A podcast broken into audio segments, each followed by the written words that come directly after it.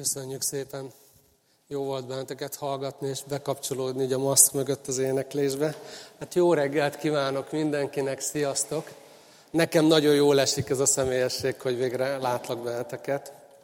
Az első olyan ige hirdetés után, amikor csak ketten lézengtek itt, vagy hárman, valaki javasolta, hogy legközelebb hozzak egy plüsmacit, tegyem le az első sorba, hogy lássam, hogy valaki ott van, és kicsit könnyebb lesz. Nagyon sok szeretettel üdvözöllek benneteket, és hát azokat is, akik egyelőre még online kapcsolódnak hozzánk. Ma tovább megyünk a Máté evangéliumának a tanulmányozásával.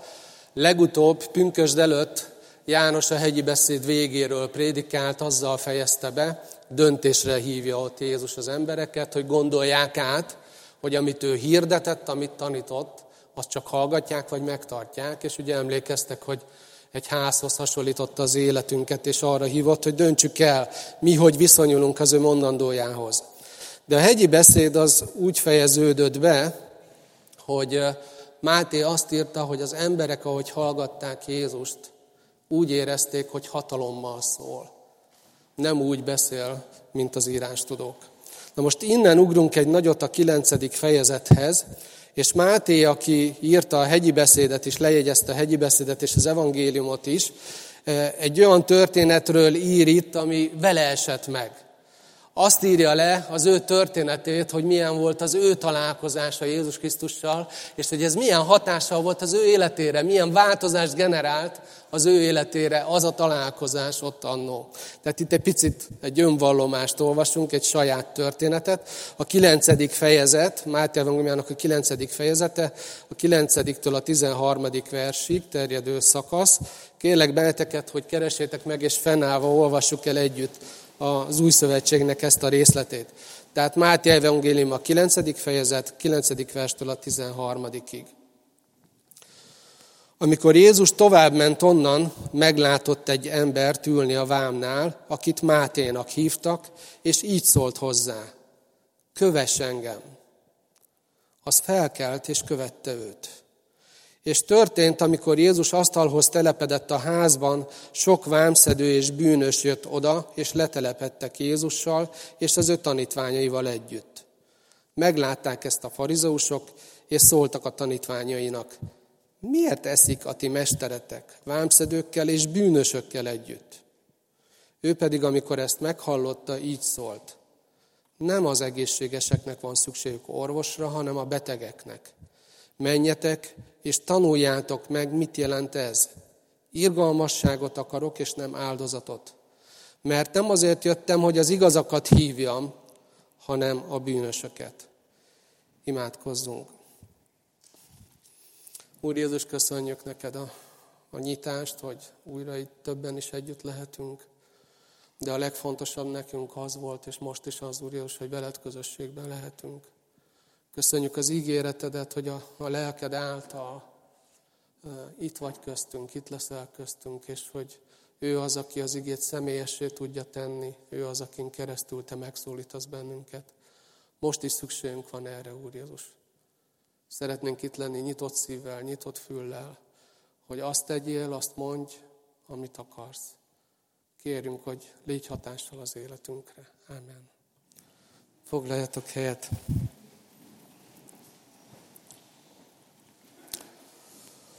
Nem tudom, hányan néztétek meg, mostanában készül ilyen Facebook, nem tudom mi ez, reklám, vagy előzetes az ige hirdetésről, meg a vasárnap témájáról, de valakit fogadott a Balázs Ege, hogy tényleg ez a címe az ige hirdetésnek, hogy hogy lesz a kutyából szalonna. Ugye a magyar közmondás ezt úgy ismeri, hogy nem lesz. A cím tudatosan ez, az mai hirdetésnek a címe, hogy hogy lesz kutyából szalonna, és van egy kérdőmondat is mögötte, ami erre a posztra nem került föl, hogy kell-e az erről szóló evangélium az embereknek. Én ezt kijelentő módban fogalmaznám inkább, hogy kell az arról szóló evangélium az embereknek, hogy lehet-e a kutyából szalona. Na mielőtt rátérnénk erre, ezt a kérdést majd a legvégén válaszolnám meg, Szeretném azt mondani, egy nagyon gazdag sztori ez, de az időre való tekintettel most én egyetlen egy dologra fogok csak koncentrálni, ami ebben a címben is benne van a második felében, hogy, hogy mikor, milyen feltételek mentén kell az embereknek az az evangélium, ami erről a nagy változásról szól, amit láthatunk ebben a történetből is. De mielőtt ebbe beleugranánk, mivel egy nagyot léptünk, átléptem a teljes nyolcadik fejezetet a hetedik után, szeretnék egy picit azért visszanézni erre, szeretném, ha madártávlatban ránéznénk a nyolcadik fejezetre is, mert nagyon fontos dolgokról van ott szó.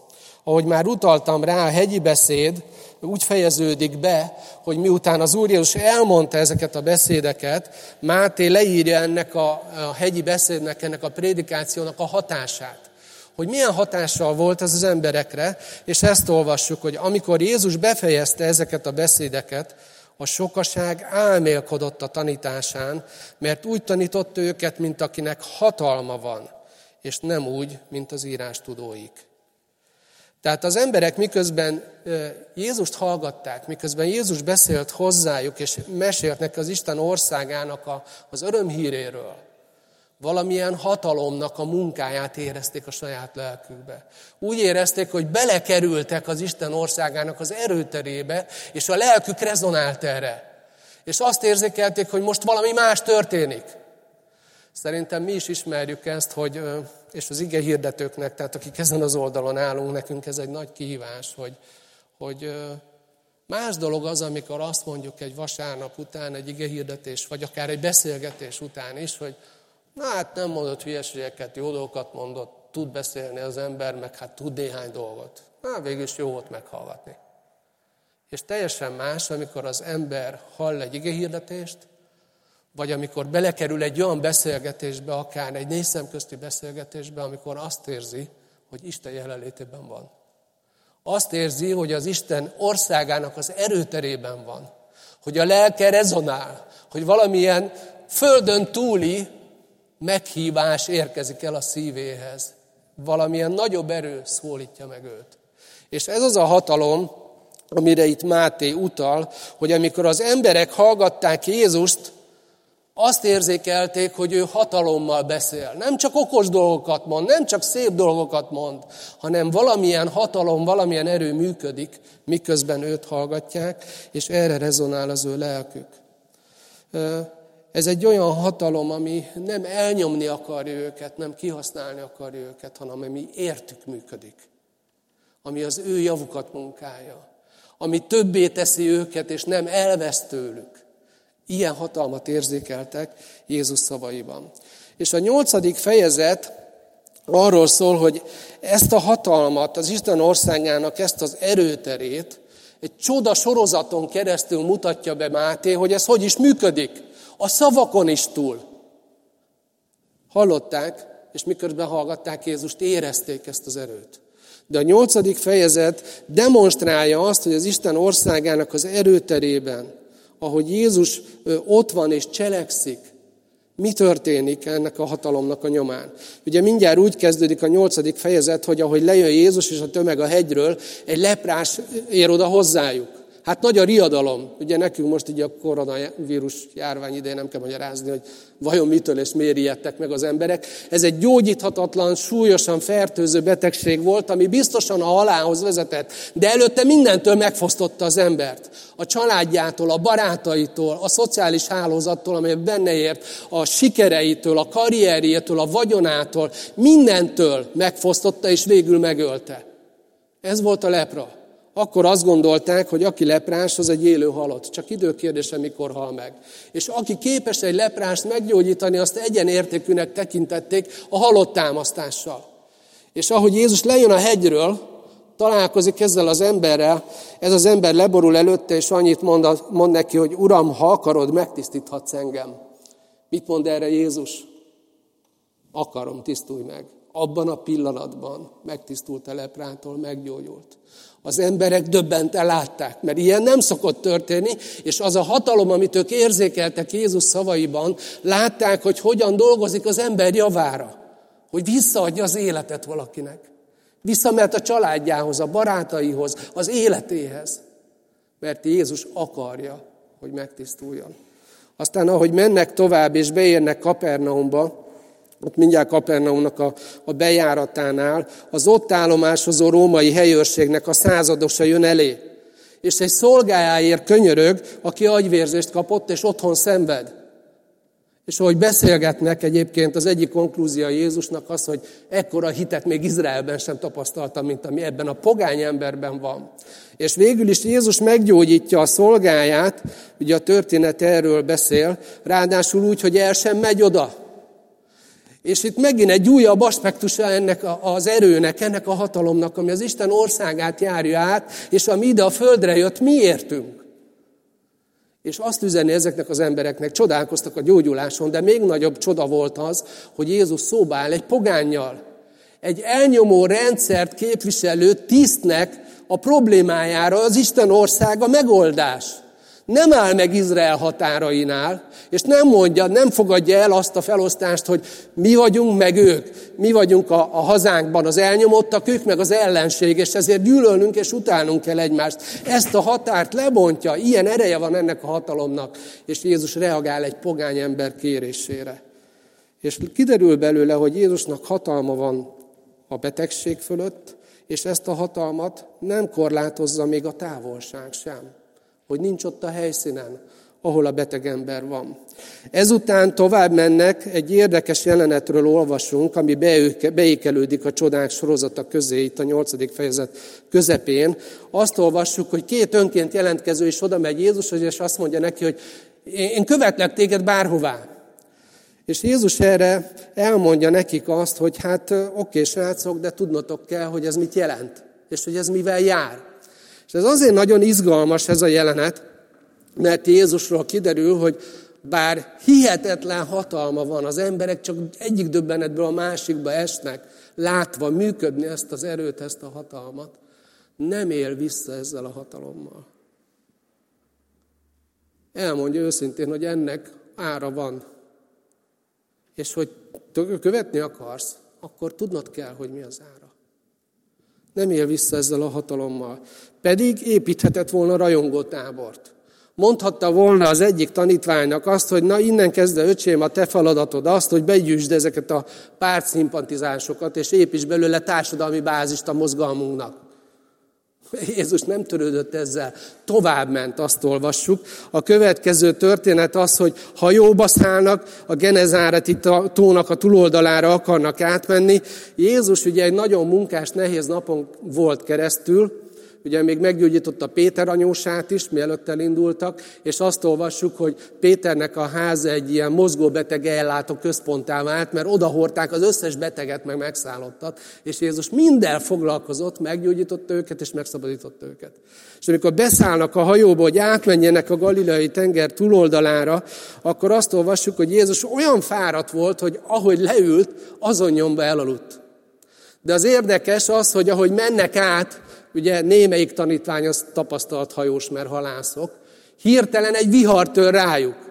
A galileai tónak egyébként ez a geológiai sajátossága, hogy nagyon gyorsan, hirtelen jelentek meg ott a viharok, szinte a semmiből. És ez a vihar egyre fokozódott. Először a tanítványok valószínűleg nem ijedtek meg tőle. Volt már ilyennel dolgok, de azt olvassuk, hogy amikor már az életüket e, érezték veszélyben, akkor fölébresztik Jézust. És jön a következő csoda az Isten országának a hatalmának, a megnyilvánulásának a következő aspektusa. Jézus egyszerűen föláll, és ráparancsol a viharra és a tengerre, és minden azon nyomban elcsitul, elcsendesül. És hát a tanítványok föltesznek egy, egy kérdést ezen a ponton. Ugye csodák sorozatát látták eddig, ahogy emberek gyógyultak és szabadultak, kapták vissza az életüket, kaptak új lehetőséget, újrakezdésre lehetőséget, és itt már, ez, ez már ezt a végképp biztosítékot náluk is, és fölteszik a kérdést, hogy ki ez, hogy a szelek is és a tenger is engedelmeskednek nekik. Máté evangéliumának ez a szakasza azért érdekes, mert még a tanítványságuk elején vannak, értik is meg nem is, hogy kicsoda Jézus. És Máté azt mondja, hogy tudjátok, az olvasóinak, most már ugye sok évvel utána vagyunk, ahogy írja ezt az evangéliumot, Jézus már meghalt, feltámadt, a mennybe ment, és azt üzeni az olvasóknak ezzel, és nekünk is, hogy tudjátok, az egyik legfontosabb kérdés az ez, amit föl kell tenni valamikor. Ki ez a Jézus? Ki ez a Jézus, aki aki körül az Isten országának az ereje így működik. És aki ezt a hatalmat, ezt az, ezt az erőt, Ezt értünk használja, nem ellenünk. Nem a saját érdekeiért, hanem a mi érdekeinkért. Ki ez, hogy a tenger is, meg a, a vihar is engednek nekik? Ugye ez egy nagyon-nagyon fontos kérdés. Na ezek után kikötnek Gadara földjén egy pogány területen, és azon nyomban két megszállott jön ki a parthoz közeli temetőből, akik ott éltek azokban a sírboltokba.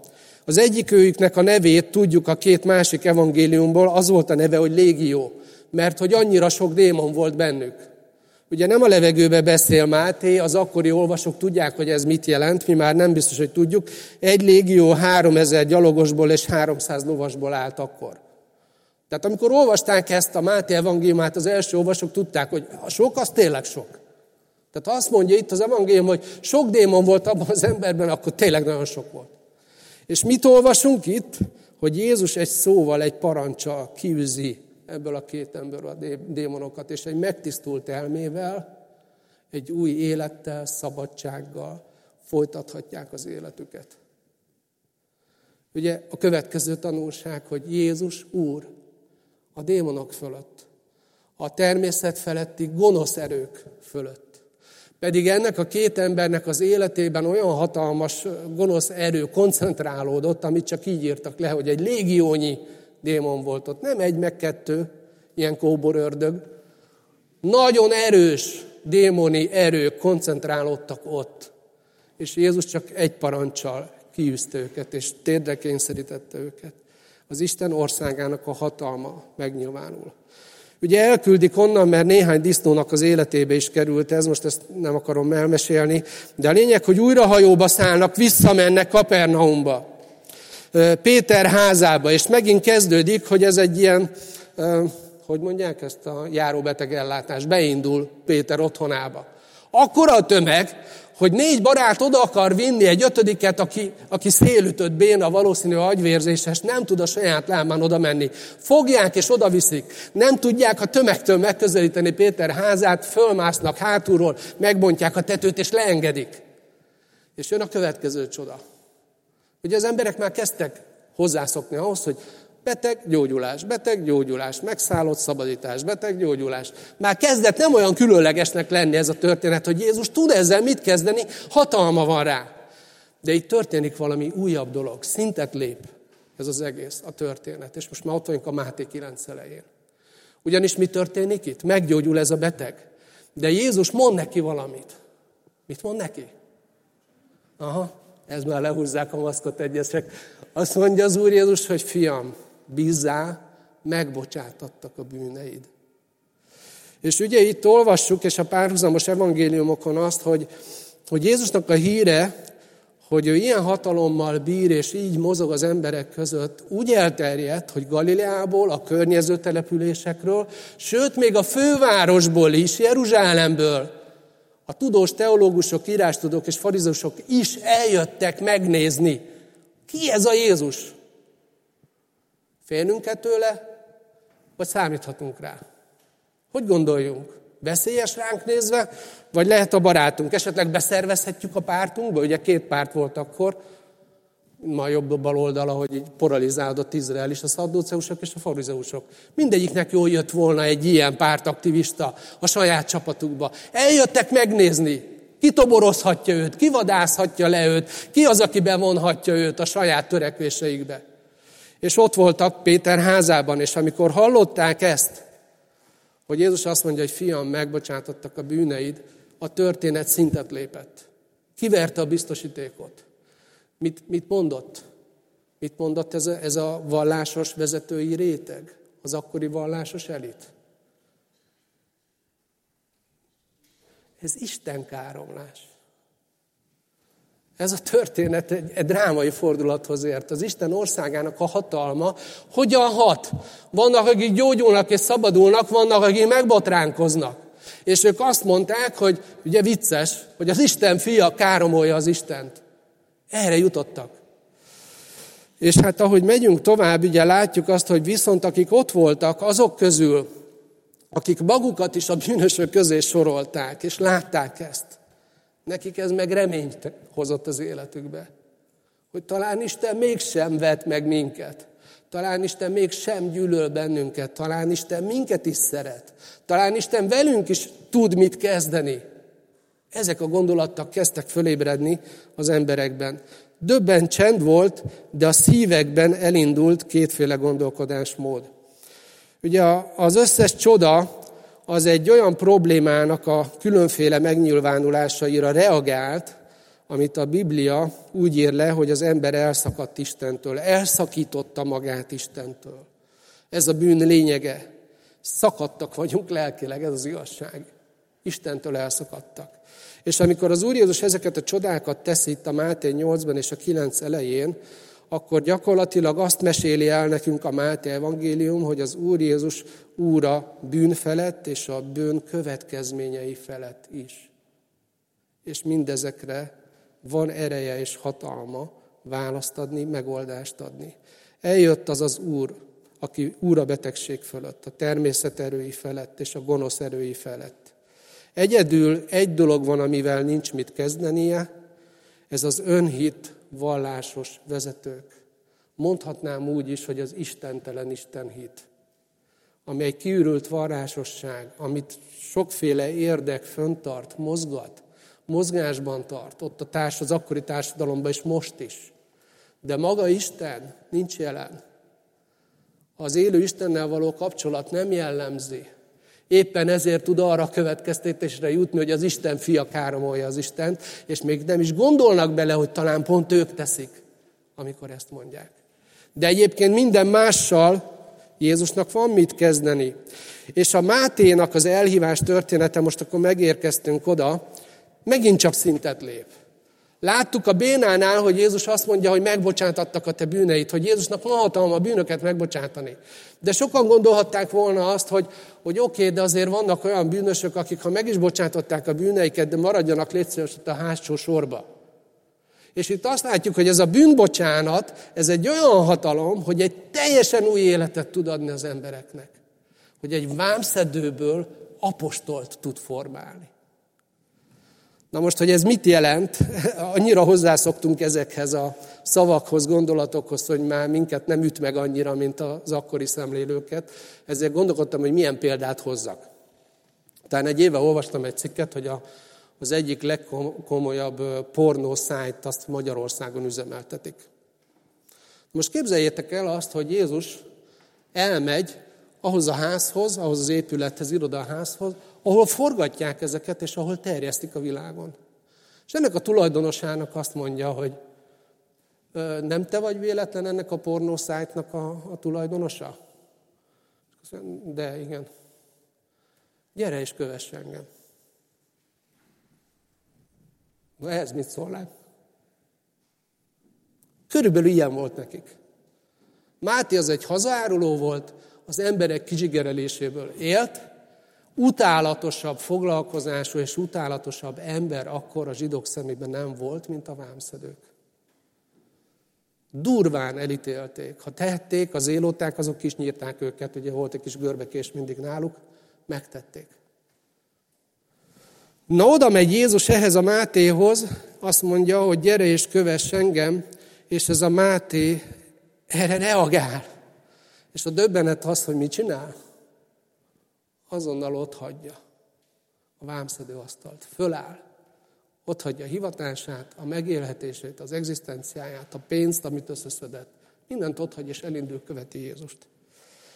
Lesz-e a kutyából szalona? Hát ezek szerint lesz. Ezért tettem mögé ezt a gondolatot is, hogy kell az embereknek az evangélium, ami erről szól.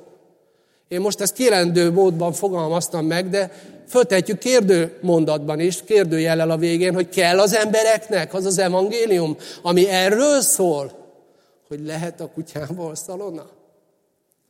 Az evangéliumot azért írták, és ez a történet azért van benne, mert Isten azt akarja mondani, hogy hé, értsétek meg, hogy igen, kell. Kell az embereknek ez az örömhír. De fontos föltennünk a kérdés, hogy, hogy ez a mi tapasztalatunk is. A munkatársaink, a barátaink, a szomszédaink, akikkel kapcsolatban vagyunk, és elmondjuk neki az evangéliumot, így reagálnak? Ugye itt azt olvasjuk a 9. versben, hogy felkelt és követte őt. Így reagálnak. Gyakran fordul elő velünk, hogy ugyanezt tapasztaljuk. Az egész nyugati kereszténység nem ebben a tapasztalatban él benne. Nem csak mi mások sem ezt tapasztaljuk. Vannak a világnak olyan régiói, ahol igen, lehet látni ilyet. És ha innen oda megy valaki, és szembesül azzal, hogy, hogy Afrikának bizonyos régiói, Ázsiának bizonyos régiói, a muszlim világnak bizonyos területei, hogy ott Isten hogy dolgozik, és az emberek hogy reagálnak az örömhírre, akkor leesik a nyugati keresztjének álla, és azt mondják, hogy, hogy van még ilyen? Azt hittük, hogy ez csak a vasárnapi iskolának a történeteiben van. Nem, az életben. Van ilyen.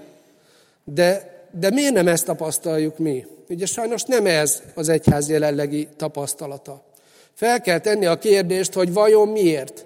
Ugye lehet az egyik válasz az, hogy a, a mai emberek, a mai bűnös emberek rosszabbak, mint azok, akikről itt a Bibliában olvasunk. De szerintem, ha őszintén vizsgáljuk ezt a kérdést, rá kell jöjjünk, hogy ez nem így van.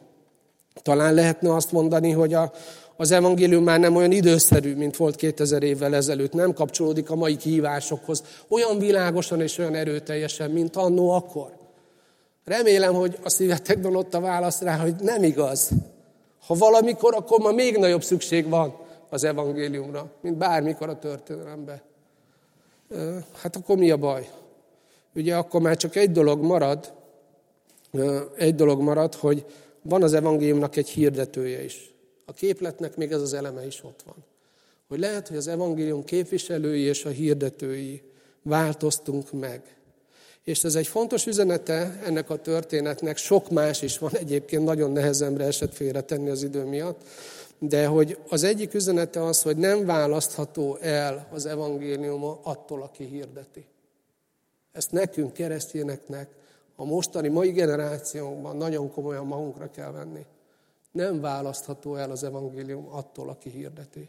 Tőlem, tőled, többiektől, a gyülekezeteinktől, az egyházaktól. Nem választható el. A felolvasott történetben személyesen Jézus volt az, aki az evangélium hirdetője volt. Azóta ez a szerep a miénk, az egyházé, az ő testéjé.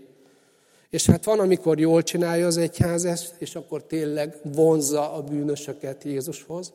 És van, amikor nem jól csinálja ezt, és akkor taszítja az Isten nélküli embereket el Jézustól. Ez az igazság. Azt szeretném, ha ma három egyszerű dologra ránéznénk, hogy, hogy Jézus miért volt vonzó. Miért keresték a társaságát? Az Istentől távol élő, Istentől elszakadt emberek. És szeretnék egy dolgot majd kiemelni a 9. versből, a 10. meg a 12. ami egy picit talán választ ad erre, és nekünk segít, hogy, hogy valahogy az Úr Jézushoz hasonlítsunk jobban. Természetesen mondom itt, hogy megjelenik az ellenállás Jézussal kapcsolatban is, ebben a történetben is, a megelőző történetben ott van, meg ebben a történetben is ott van. De nem az Istentől távol élő emberekben jött elő az ellenállás, hanem kikben? Hát a vallási vezetőkben. Ez egy kihozanító dolog. A farizeusokban. És majd látni fogjuk, hogy igazából két modell között választhatunk, vagy hasonlítunk a farizeusokra, a viselkedésünkkel, a mentalitásunkkal, vagy hasonlítunk Jézusra. De mivel a világ ma úgy reagál az egyházra, mint annak idején a bűnösök a farizeusokra és a vallási vezetőkre reagáltak, lehet, hogy ez a történet arra hív bennünket, hogy józanodjunk ki, és döntsük el, hogy kit követünk, és kire akarunk hasonlítani. Na az első dolog, amit ki akarok emelni, az a kilencedik versben van, úgy foglalnám össze, hogy, hogy amiért Jézus vonzó volt az embereknek, az az, hogy figyelt rájuk.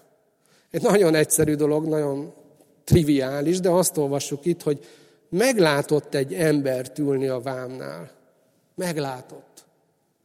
Ez a szó, ugye ez az észlelést jelenti, hogy Jézus, ugye ez egy közhely, de nagyon igaz ebben a helyzetben, hogy nem csak nézett, hanem látott. Egy hatalmas tömeggel mozgott együtt, és a hatalmas tömeg sok-sok emberek között meglátott egyet. Egy konkrét embert. És annyira látta, hogy az az ember kicsoda és mi van benne, hogy ő tudta, mit kell kezdeni vele, és oda ment hozzá, és annyit mondott, hogy gyere és kövess engem, és láss csodát, fölállt és követte őt. És mindenki le volt döbbenve, meg ki volt akadva, hogy ez hogy lehet, meg hogy mit gondol ez a, ez a rabbi, meg hogy hát ez Isten káromlás, stb. De ez történt. Nem folytatott vele hitvitát egy éven keresztül mindenféléről. Egyszerűen oda ment, és annyit mondott, hogy Máté, gyere, kövess engem. Azt még fölállt és követte. És az egész úgy kezdődik, a 9. vers szerint, hogy meglátott. Figyelt Jézust. Ez a figyelem volt az, ami az embereket sokszor magával ragadta, mert ebből a figyelembből fakadt valami még a reagálás, hogy Jézus reagált. Az embereknek a ki nem mondott fájdalmaira, gondolataira, félelmeire, kísértéseire reagált. Mert figyelt, látta, érezte, tudta. Na most mi nem vagyunk Jézus, mondhatjuk ezt. De Jézus mondott valamit arról, hogy miért küldi el az ő szent lelkét, aki egyébként bennünk él. Hogy összekössön vele, és hogy megmutassa nekünk a valóságot. Ugye úgy hívja Jézus, hogy az igazság lelke, és az igazság szó az a valóság szó az eredeti görögben. A Szentlélek, aki minket Krisztussal összeköt, azért is összeköt, hogy Jézus szemével lássuk a valóságot. Képesek legyünk rá, mert enélkül nem lennénk képesek. De Jézus figyelt, figyelte az embereket, oda, oda figyelt rájuk, és reagált a dolgaikra. És ezért volt képes rá. Mi következik ebből? Ha most valaki itt, vagy aki hallgatja ezt az igényhirdetést ezt az internetről, ha van valaki, aki úgy érzi, hogy, hogy távol van Istentől, akkor hadd mondjam neked, hogy ez a történet azért van a Máté evangéliumából, hogy tudjad, hogy Jézus figyel rád. És ez akkor is igaz, amikor te még nem is tudsz erről. Máté az csak akkor vette észre, hogy itt lesz valami, amikor Jézus elindult feléje. De Jézus már akkor tudta, hogy Mátéból lesz valami, amikor még Máté ebből semmit nem sejtett, hogy itt most lesz valami, csak azt látta, hogy kijött Jézus valahonnan, és egy hatalmas tömeg vele megy. Lehet, hogy veled is így van, Jézus már figyel rád, és érzed, hogy vonz téged. Ő egy ilyen valaki. Észrevesz téged, odafigyel rád, reagálni fog az életednek a dolgaira. Számunkra, Krisztus tanítványainak, hívő embereknek ez egy meghívás, hogy járjunk így az életben. Ez nem egy plusz feladat odafigyelni az emberekhez, ez a hétköznapi normális életnek a szerves része. Nem kell külön programot szervezni hozzá, egyszerűen csak így kell jelen lenni. Szóval ez nem annyira az időbeosztásunkról szól, hogy még egy plusz szolgálat a tevékenységeinkhez, hanem ez a szívünk állapotáról szól. Meghívás. Legyünk figyelmesek, ahogy Jézus figyelmes volt.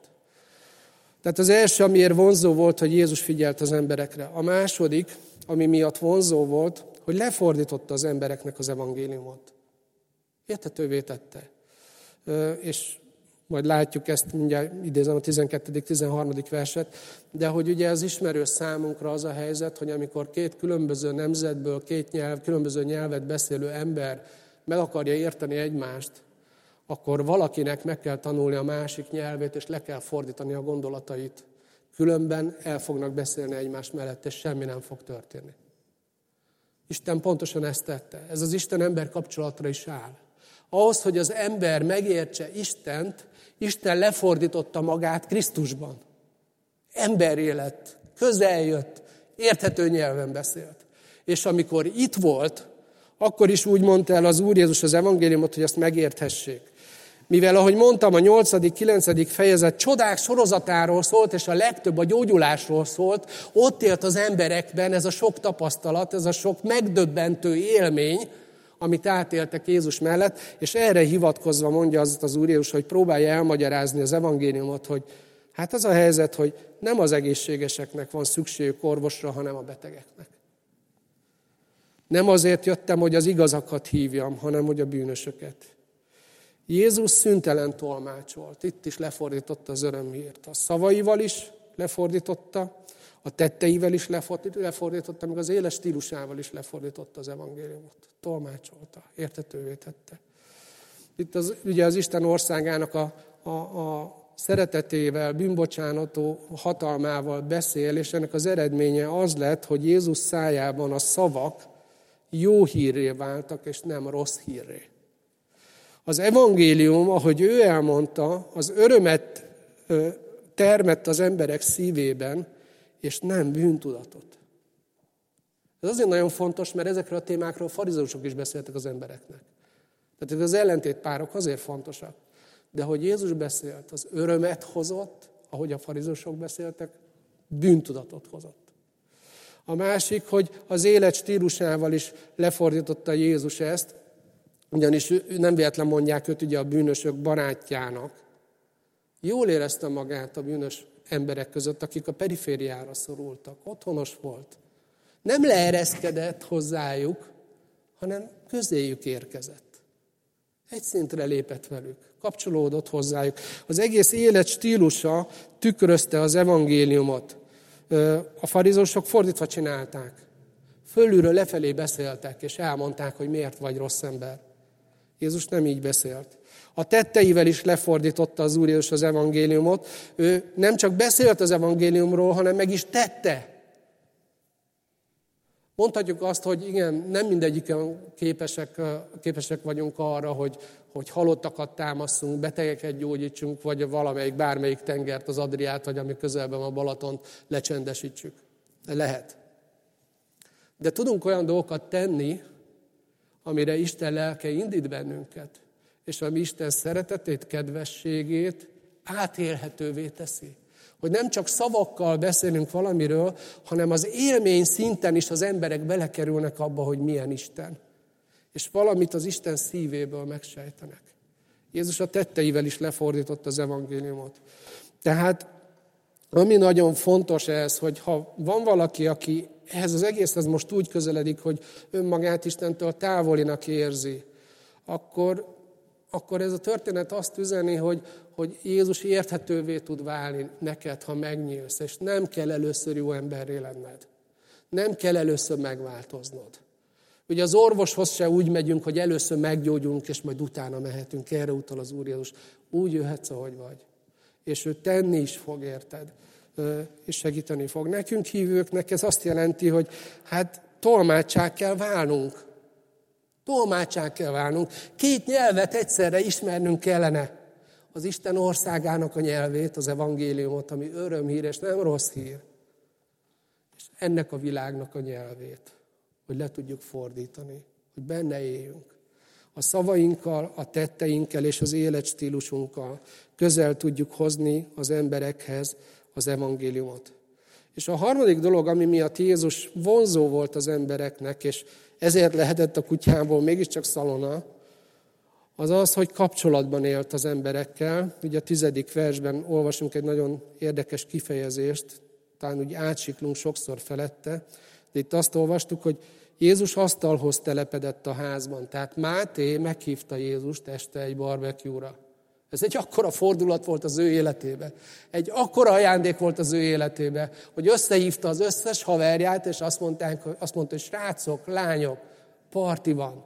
Mondjátok le az összes randit, mondjátok le az összes üzleti megbeszélést, higgyétek el, megéri, parti lesz nálam. Jézus tanítványa lettem.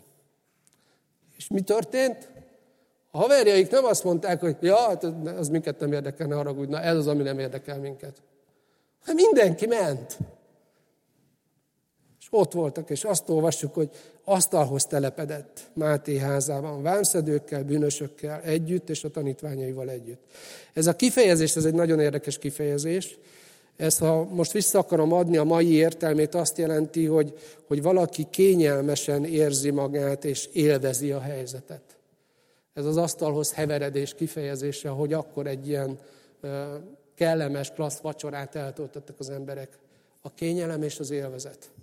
Azt jelenti, hogy Jézus nagyon is kényelmesen élte meg azokat a helyzeteket, amikor bűnös emberek között volt, amikor Istentől távol élő emberek között lehetett. Nagyon kényelmes volt neki ez a szitu. És élvezte. Tehát nem egy olyan mentalitása volt Jézusnak, hogy fú, valahogy kibírom azt a fél órát, még ezzel a nagyon bűnös ismerősömmel váltok két szót az evangéliumot, de aztán úgy elhúzok onnan, mint a pinty, mert, mert alig fogom kibírni. Nem, ő otthonosan érezte magát, kényelmes volt számára, és élvezte. Hát ezért jött. Hogy ne szerette volna ezeket a helyzeteket? Ezért jött. Ez miért olyan fontos, hogy, hogy erre a dologra ránézünk, és egy kicsit gondolkodjunk rajta, hogy akkor ez mit jelent nekünk? Azért, mert a bűnre mindez idáig csak kétféle válasz született a világon. Az egyik válasz az a félelemnek a stratégiája, az önvédelemé. Ezt gyakorolták a farizeusok és az írástudók. Azonosítsuk be, kik a bűnösök. Különítsük el őket, ne fertőzzenek meg minket, és tartsuk meg ezt a távolságot. És nagy néha fölülről, jó messziről mondjuk meg nekik, hogy mi a baj velük. Ez a félelemnek a stratégiája. Álszentség, beképzeltség, csomó minden kell hozzá, meg egy jó nagy adag bunkóság is kell hozzá. Mert hogy nem ez volt az ő hivatásuk. Istenhez kellett volna közel hozni az embereket, ehelyett eltávolították őket. Ez a félelem stratégiája. A másik stratégia az a szeretet és a barátságnak a stratégiája volt. Ehhez kellett tudni használni a megkülönböztetést, hogy különbséget lehessen tenni a betegség meg a beteg között. A bűnös és a bűn között. És Jézus ezt megtette. A bűnösben látta azt az embert, akiért ő készül föláldozni az életét, és akit Isten nagyon szeret, és sokra becsül. Aki számára drága kincs, olyannyira, hogy a legnagyobb kincsét is hajlandó föláldozni érte. Ezt látta az emberben. És látta az állapotát is. És a kettő között különbséget tudott tenni, és tudta szeretni az embert, és tudott küzdeni a bűnnel szemben, szembeszállni a bűnnel. Ez a szeretet és a barátság stratégiája, amit Jézus tett. A farizeusok pont az ellenkezőjét tették. Mit jelent ez akkor nekünk? Hát, hogyha valaki magát Istentől távolinak érzi most, ahogy hallgatod, akár itt, akár az interneten, ez azt jelenti, hogy tudnod kell, hogy Isten téged nagyon szeret. Úgy fogad el, ahogy vagy. Nem vet meg téged, nem gyűlöl téged, nem utál téged, nem az ellenséged neked. Jézus ezt jelenítette meg, és ezt hirdette, hogy Isten az egy atya, Normális egy atya, aki nem szereti a gyermekét akkor, ha valamiben elbukott? Egy normális atya akkor is szereti, ha a gyerekével valami nincs rendben. Tudnod kell, hogy Isten így szeret és fogad el téged. Az is igaz, hogy ebben a történetben megvan, benne van az, hogy az a szeretet viszont, ahogy Isten elfogad, meg fog változtatni.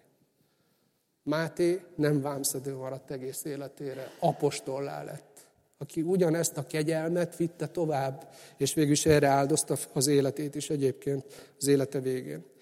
Nekünk hívőknek viszont ez azt jelenti, hogy hát van itt egy átgondolni való feladat. Ugye az Úr Jézus a, a jelenlévő farizeusoknak azt mondja, hogy menjetek el és tanuljátok meg. Most nagyon csúnyán akarnám lefordítani, Jézus nem akarta, hogy tovább mérgezzék itt a jelenlévő bűnösöknek a lelkét Istennel kapcsolatban. Úgy is mondhatnám, mintha azt mondta volna, hogy na húzzatok el innen. De adnék egy házi feladatot. Tanuljatok is valamit. De menjetek el. Nincs itt helyetek. De tanuljátok meg. Na, én nagyon szeretném, ha nekünk nem kellene ezt a húzzatok el, ezt mondani az Úr Jézusnak, de azt igen, hogy tanuljátok meg. Van tanulni valónk. És a, a tanulni valónk az az, hogy milyen a viszonyunk nekünk azokkal az Istentől távol élő emberekkel, akik körülvesznek bennünket. Az Úr Jézus ugye jónak látta, hogy ebben a szituációban éljünk benne. A nagy főpapi imájában mit mondott, hogy nem azt kérem tőled, atyám, hogy vedd ki őket a világból. Nem. Hát pont az a cél, hogy legyenek benne a világba, amit kérek, hogy őrizd meg őket a gonosztól eközben, hogy ott vannak. Tehát ez nagyon jó helyzet, Istennek nagyon tetszik az a helyzet, hogy mi ott élünk egy csomó tőle távol élő ember között. És ez a történet arra hív bennünket, hogy tanuljuk meg Jézustól azt, ahogy ő van jelen. És szokjunk le arról, ahogy a farizeusok voltak jelen. Ez azt jelenti, hogy válasszuk az Úr Jézusnak a, a szeretet, a barátság, az elfogadás stratégiáját. És mondjunk nemet az ítélkezésre, a megvetésre. Ezekre meg mondjunk nemet. És legyünk így jelen. Ha az egyház Krisztus teste, most az embereknek nincs más esélyük, csak hogy rajtunk keresztül a valódi Krisztussal találkozzanak. Ehhez viszont nekünk a, a szívünkben kell olyanná válni, amilyen az Úr Jézus maga. A Szentlélek és az ige segít minket ebben, és a közösség is. Befejezésül. Ugye az volt a kérdés formájában fölten, föltéve ez, hogy hát, hogy a kutyából lesz-e, hogyan lesz szalona. A válasz erre nem a kutyában van.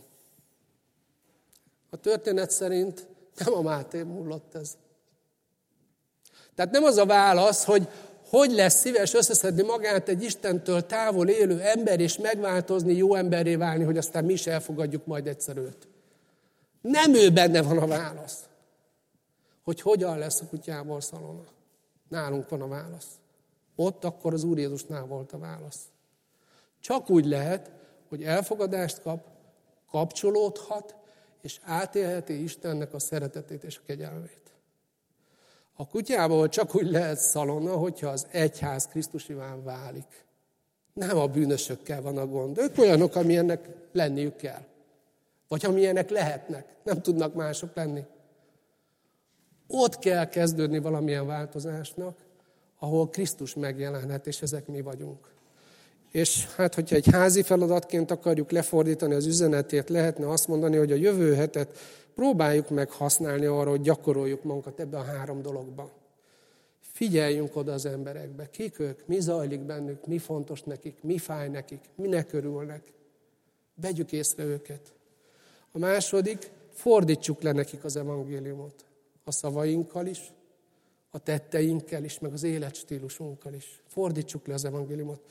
A harmadik, kapcsolódjunk hozzájuk. Dolgozzunk magunkon annak érdekében, hogy kényelmes és élvezetes legyen a számunkra az Istentől távol élő emberek társasága.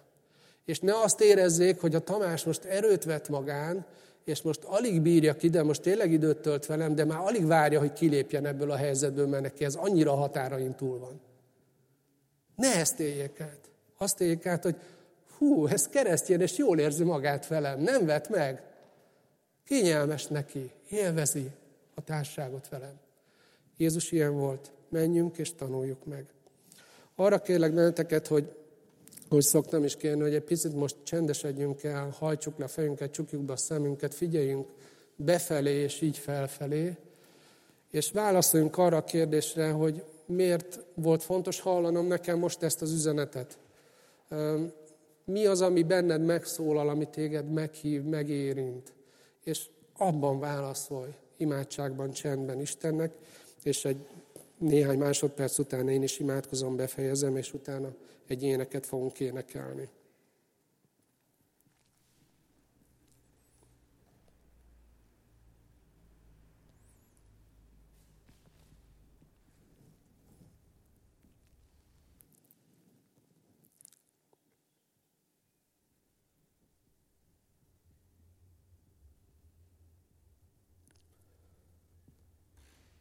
Úr Jézus, köszönjük ezt a történetet.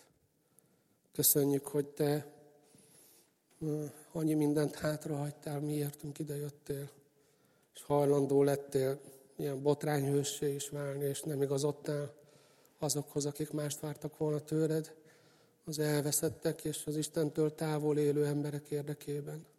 Köszönjük, hogy bár mi is ilyenek voltunk egykor, nekünk is utánunk jöttél. Volt valaki, aki hitelesen mondtál az evangéliumot számunkra, és vele találkozhatunk benne. Köszönjük ezt a történetet, hogy ezen keresztül minket is arra hívsz, hogy így használhass bennünket. Te tudod, hogy hol kell helytállnunk, milyen körülmények és emberek között, és hogy ebből mi nehéz nekünk, hogy mivel küzdünk ezzel kapcsolatban. Mi imádkozunk, hogy, hogy a te lelkeddel formált bennünk azt a lelkületet, ami benned volt, azt a bátorságot, ami benned volt, azt a radikális szeretetet, ami benned volt. Hogy tényleg az Isten országának az erőtere, hatalma sok embert változtathasson meg, sok vámszedőből legyen apostol. Köszönjük, Úr Jézus, hogy, hogy erre minket is akarsz használni, ott, ahol mi élünk, a mi lehetőségeink, ajándainkon keresztül. Segíts nekünk ebben, hogy ezt meg tudjuk élni. Amen.